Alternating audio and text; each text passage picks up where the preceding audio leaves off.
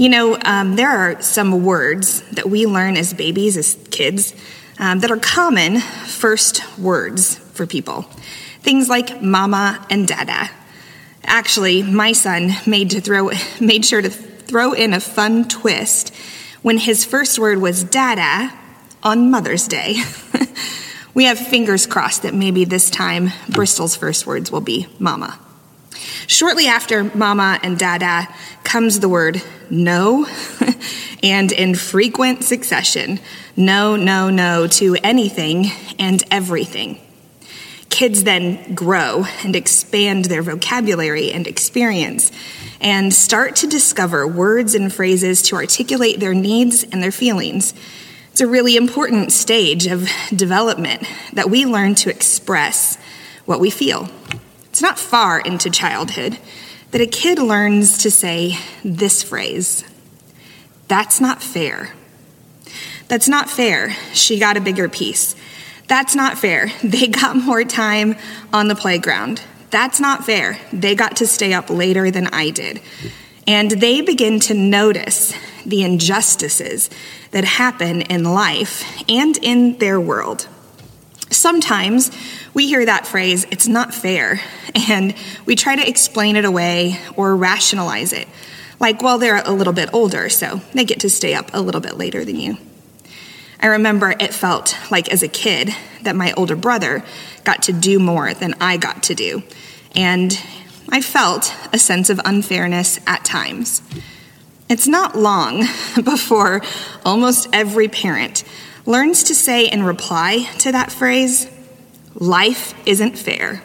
It doesn't take us long to learn that life is not always just, not always evenly balanced.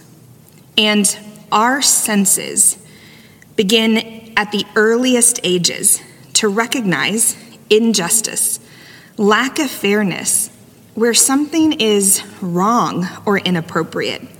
And it sends off all our alarms on the inside, all the bells and whistles to say, wait a second, that's not right. This shouldn't happen that way. These people are acting badly, and it's affecting these other people unfairly like we have wired in us a sense of justice and fairness and what is right.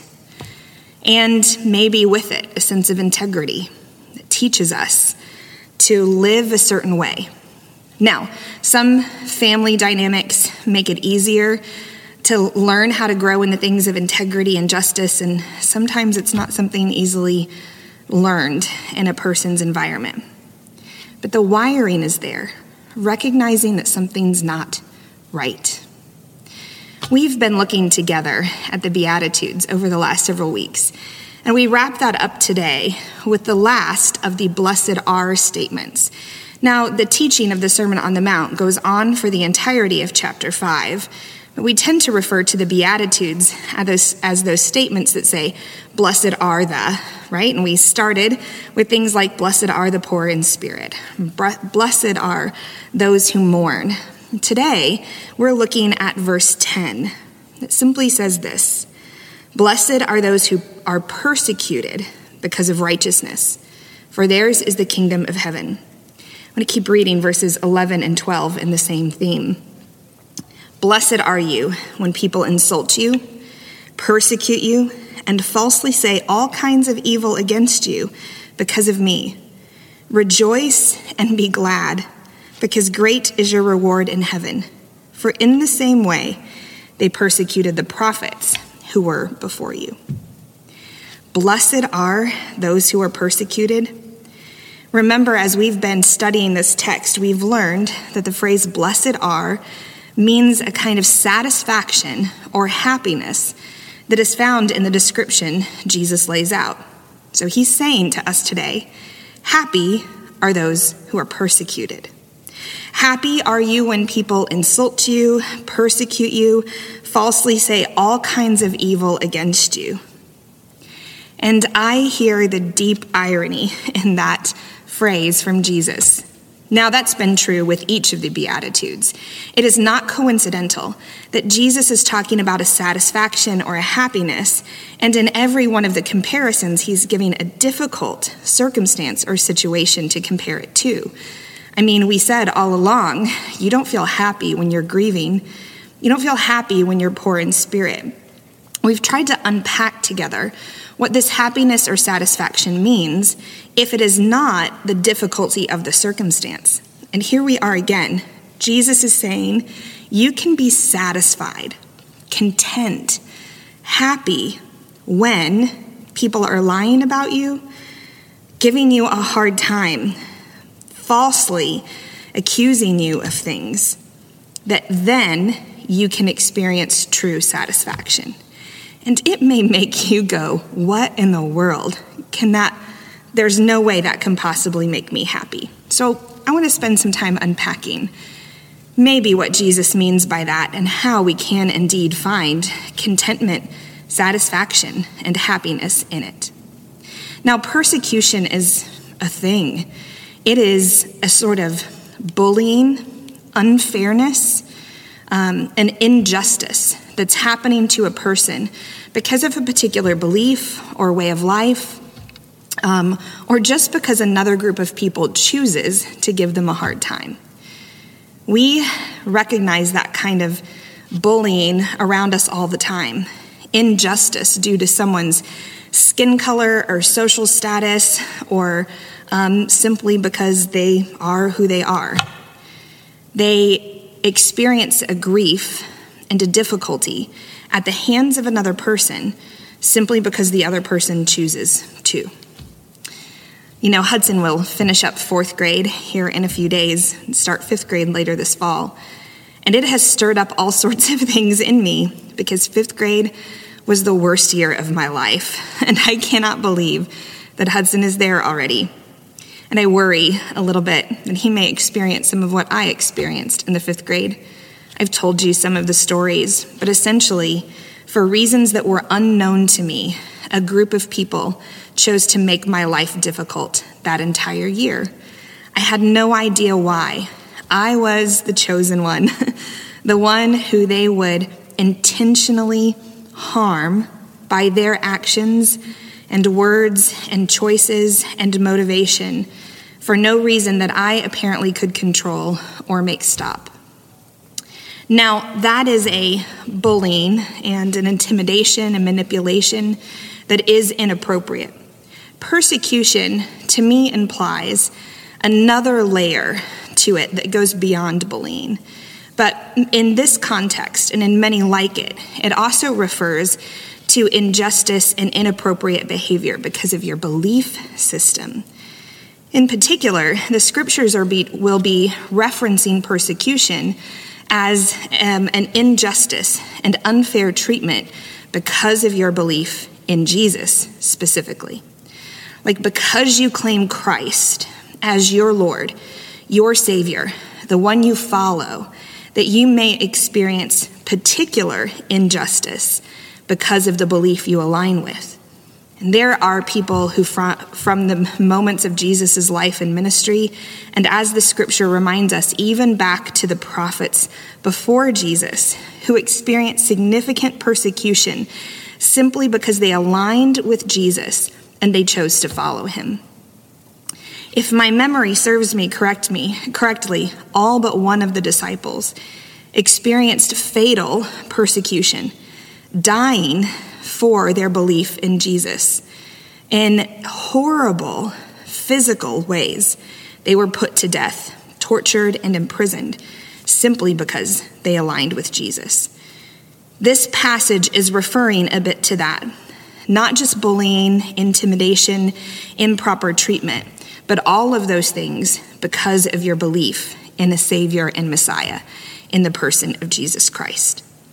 And currently, we, as Western Americans, put the things of persecution behind us a bit, when really it is still happening all over the world by the hundreds, maybe even by the thousands. People losing their life, being put in prison, losing everything simply because they will not denounce their belief in Jesus. So, this isn't just a passage of scripture that applied to those who were experiencing persecution because of their Christianity then. It is still a raging problem for the world today. I may want to begin with this as we talk about happiness being found in persecution. I think we need to put into check very quickly what we call persecution. It is not uncommon these days to hear people talk about mistreatment and unfairness because we hold the name Christian. And that may be true.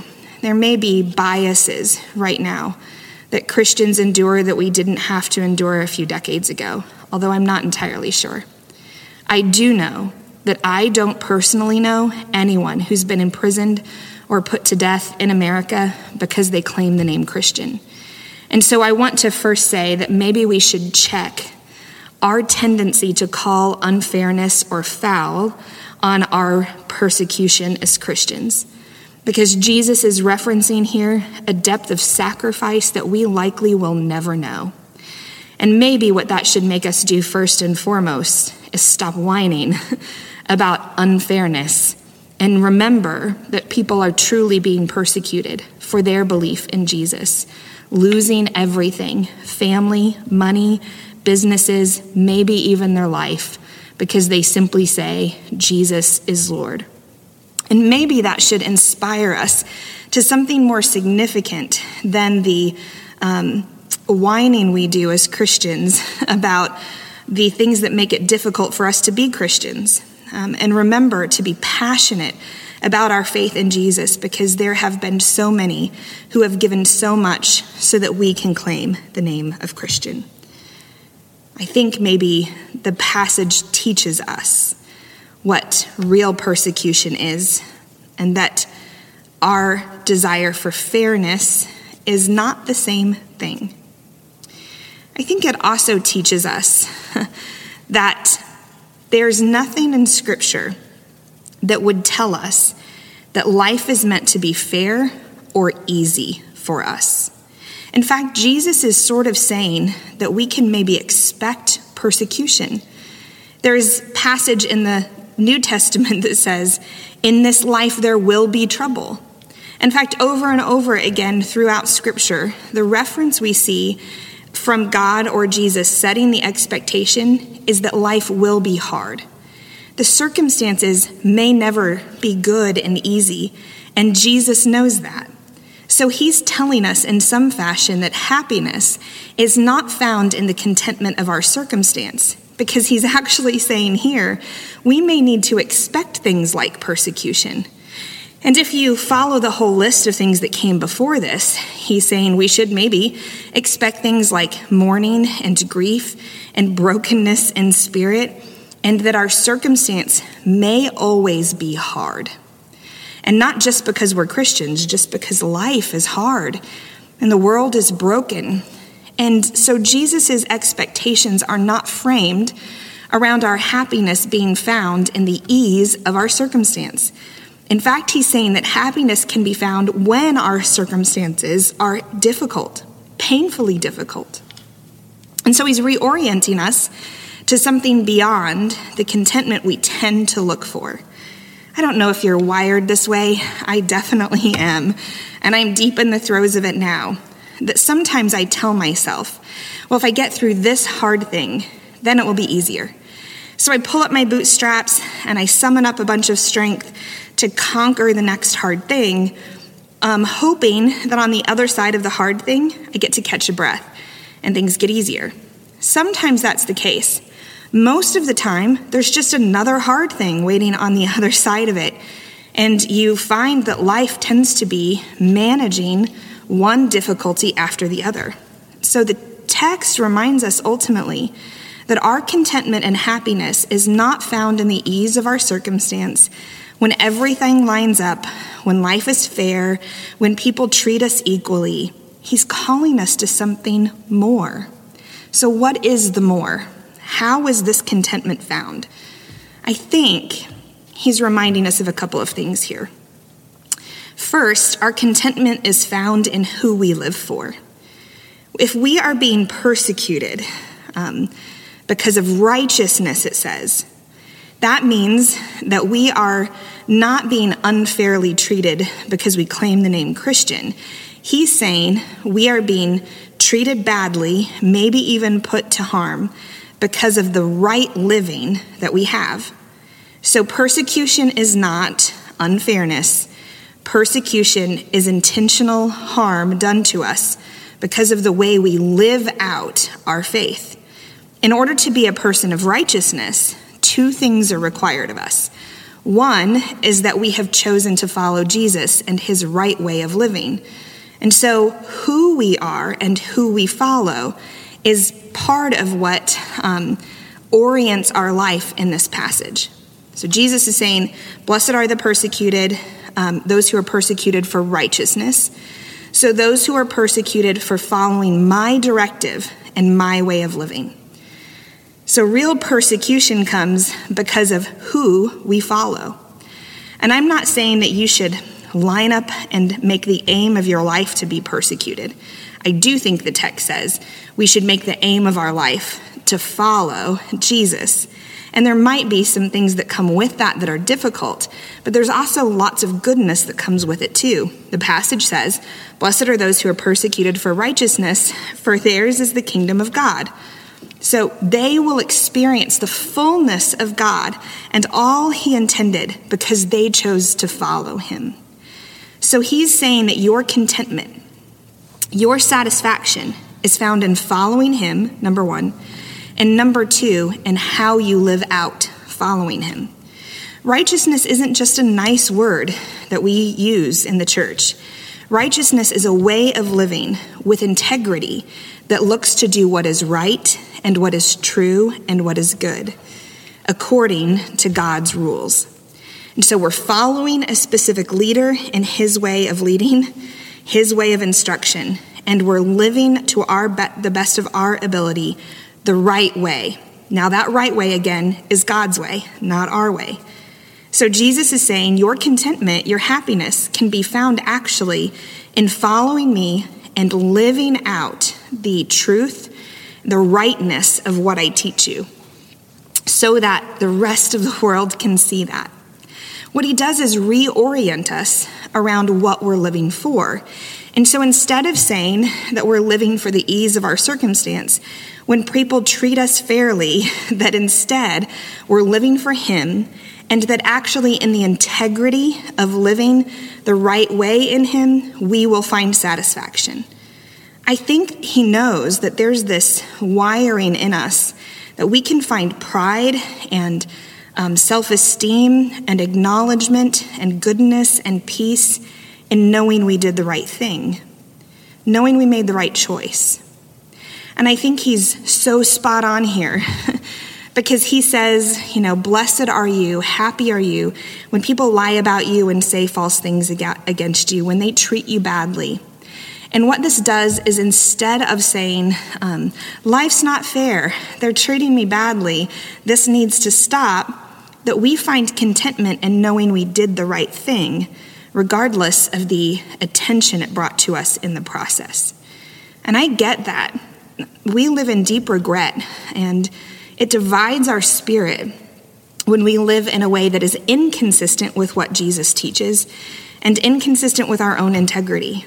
So I think Jesus knows that when we do the right thing, make the right choice, live for his truth, let our whole life proclaim that, and follow him as the one who leads us in that integrity and instruction, that we'll have an inner peace an inner satisfaction from having known we did the right thing.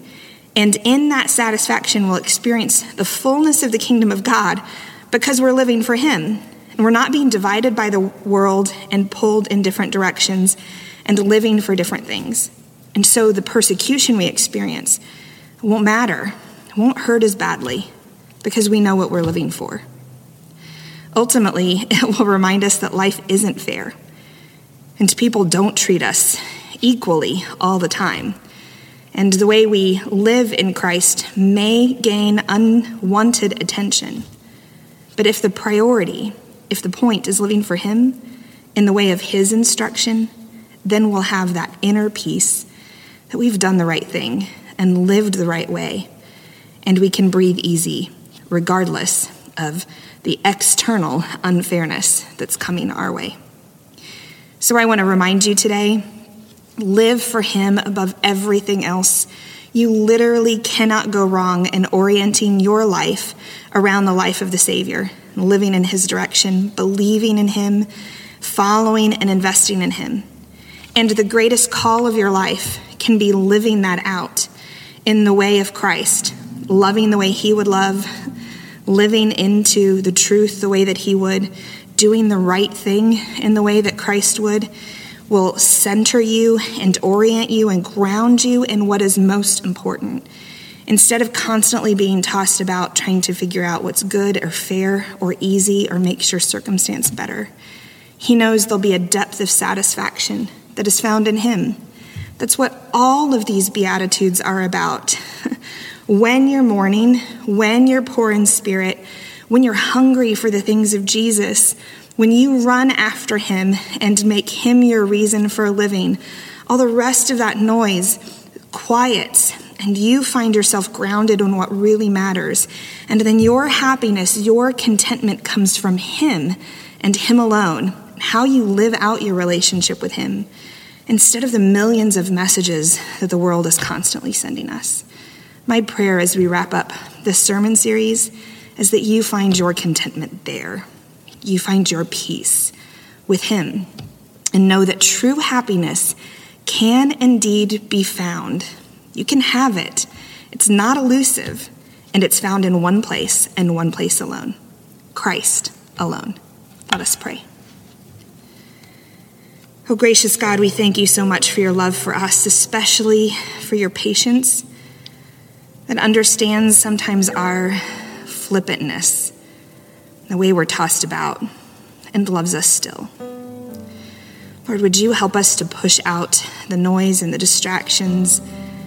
the desire even for things to be right or fair or easy or good, and instead help us to have one desire, one focus to run after you, to make you our everything, and then to live that out with such integrity and such purpose that um, whatever else happens around us just doesn't matter as much anymore.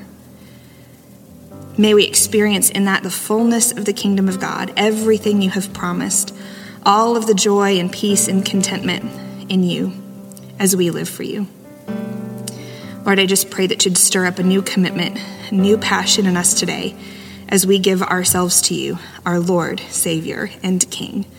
In Christ's name we give thanks and pray. Amen.